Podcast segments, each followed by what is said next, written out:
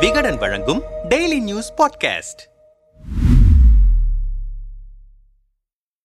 தமிழக ஆளுநராக ரவி நியமிக்கப்பட்டது முதல் அவருக்கும் திமுகவுக்கும் இடையேயான மோதல் நீடித்து வருகிறது. நீட் புதிய கல்விக் கொள்கை சனாதனம் திராவிடம் உள்ளிட்டவை குறித்து ஆளுநர் கொளுத்தி போட்ட வெடிகள் ஏராளம். பதிலுக்கு திமுகவினர் ஆற்றிய எதிர்வினைகளும் அதிகம். இதற்கிடையில் தமிழக முதல்வர் மு ஸ்டாலின் முதலீடுகளை இருப்பதற்காக ஜப்பான் சிங்கப்பூர் ஆகிய நாடுகளுக்கு சென்று வந்தார். இந்த நிலையில் உதகையில் நடைபெற்ற துணைவேந்தர்கள் கூட்டத்தில் பேசிய ஆளுநர் நாம் கேட்பதாலோ அல்லது வெளிநாட்டுக்கு சென்று தொழில் தொழிலதிபர்களுடன் பேசுவதாலோ முதலீடுகள் வந்துவிடாது. உலகளாவிய பெரும் தொழில் அமைப்புகளுக்கான சிறந்த குழுவை உருவாக்க வேண்டும் என யார் பெயரையும் குறிப்பிடாமல் பேசினார். இது திமுகவினருக்கு கோபத்தை ஏற்படுத்தவே முதல்வர் மு ஸ்டாலின் தமிழக நிதியமைச்சர் தங்கம் தென்னரசு உள்ளிட்டோர் கடும் எதிர்ப்பு தெரிவித்தார்கள். குறிப்பாக அந்த கட்சியின் அதிகாரப்பூர்வ நாளேடான முரசொலி ஆளுநரின் பேச்சை கடுமையாக விமர்சனம் செய்து கட்டுரை எழுதியிருந்தது. இந்த நிலையில் திமுக அரசுக்கும் ஆளுநர் ரவிக்கும் இடையேயான மோதல் பல்கலைக்கழகம் பட்டமளிப்பு விழாவிலும் வெடித்திருக்கிறது. சென்னை தலைமை செயலகத்தில் செய்தியாளர்களிடம் பேசிய உயர்கல்வித்துறை அமைச்சர் பொன்முடி பல்கலைக்கழகங்களில் பட்டமளிப்பு விழாவில் பெரும்பாலும் முன்னாள் துணைவேந்தர்கள் போன்ற கல்வியாளர்களை வைத்துதான் பட்டம் வழங்கப்பட்டு வந்தது. தற்போது ஆளுநர் வட இந்திய பிரபலங்கள் மத்திய அமைச்சர்களை வைத்து பட்டமளிப்பு விழா நடத்த விரும்புகிறார். ஆனால் மத்திய அமைச்சர்கள் தேதி தருவதில் தாமதம் ஏற்பட்டிருக்கிறது. இதனால் பட்டமளிப்பு விழா நடத்தப்படாமல் இருக்கிறது. அண்ணா பல்கலைக்கழகம் தவிர மற்ற பன்னிரண்டு பல்கலைக்கழகங்களிலும் யாருக்கும் பட்டம் வழங்கப்படவில்லை. அதாவது இரண்டாயிரத்தி இருபத்தி இரண்டாம் ஆண்டில் தேர்ச்சி பெற்ற ஒன்பது லட்சத்து இருபத்தி ஒன்பதாயிரத்தி நூற்றி நாற்பத்தி இரண்டு மாணவர்கள் பட்டம் பெற முடியவில்லை. இதனால் மாணவர்களின் உயர்கல்வி வேலைவாய்ப்பு போன்ற அடுத்த கட்ட பணி பாதிக்கப்படுகிறது. வெளிநாடுகளுக்கு சென்று படிக்கும் மாணவர்களுக்கு பட்ட சான்றிதழ் அவசியமாகும். அவர்களுக்கு சான்றிதழ் கிடைக்காமல் தவித்து வருகிறார்கள். இதற்கு ஆளுநரே முழு காரணம். அவர் எப்போது தேதி கேட்டாலும் கொடுக்க தயாராக இருக்கிறோம். மாணவர்கள் நலன் கருதி அனைத்து பல்கலைக்கழகங்களிலும் உடனடியாக பட்டமளிப்பு விழாவை நடத்த ஆளுநர் முன்வர வேண்டும் கோவை பாரதியார் பல்கலை துணைவேந்தரை தேர்வு செய்வதற்கு விதிகளின்படி தேடல் குழுவை கடந்த அக்டோபரில் தமிழக அரசால் அமைக்கப்பட்டது. ஆனால் விதிமுறைகளை மீறி பல்கலை மானிய குழு தரப்பிலிருந்து ஒருவரை உறுப்பினராக நியமிக்க ஆளுநர் கூறுகிறார். அது தவறு. இதனால் இதுவரை அதை கிடப்பில் வைத்திருக்கிறார்கள். பள்ளி கல்வி உயர்கல்வி என இரண்டிலும் தமிழகம் சிறப்பாக திகழ்கிறது. ஆளுநருக்கு இது தெரியவில்லை எனில் எங்களிடம் விளக்கம் கேட்கலாம். இதில் அவர் அரசியல் செய்து கொண்டிருக்கிறார் என்றார். இதுகுறித்து ஆளுநர் மாளிகை அளித்த விளக்கத்தில் இதுவரை ஏழு பல்கலைக்கழகங்களில் மட்டுமே பட்டமளிப்பு விழா நடத்த அனுமதி கோரப்பட்டிருக்கிறது. இதில் சென்னை பல்கலைக்கழகத்தில் ஜூன் பதினாறாம் தேதி வேலூர் திருவள்ளுவர் பல்கலைக்கழகத்தில் ஜூன் பத்தொன்பது பெரியார் பல்கலைக்கழகத்தில் ஜூன் இருபத்தி ஒன்பது மீன்வள பல்கலைக்கழகத்தில் ஜூலை ஏழு தேதிகள் ஒதுக்கப்பட்டிருக்கின்றன.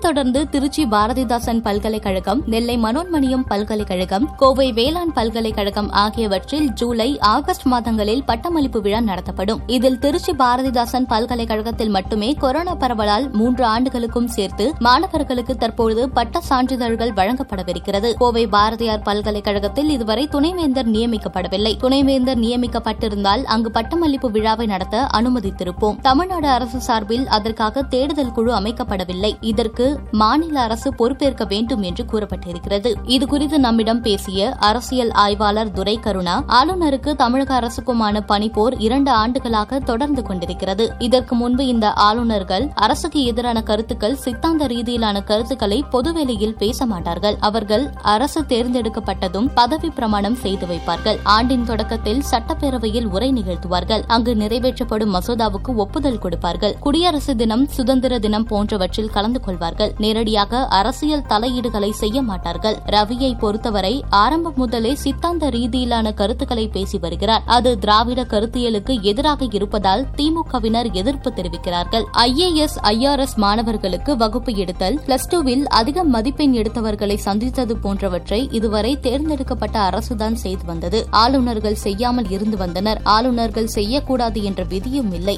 இதை சொல்லித்தான் ஆளுநர் ரவி தரப்பு இந்த நிகழ்ச்சிகளை எல்லாம் செய்து வருகிறது. உள்ளது எனவே இரண்டு தரப்புக்கும் விட்டுக் கொடுக்கும் தன்மை இருக்க வேண்டும். இல்லையென்றால் மாநிலத்தின் நலனுக்கு உகந்ததாக இருக்காது. எனவே இரண்டு தரப்பினரும் இதை உணர வேண்டும் என்றார்.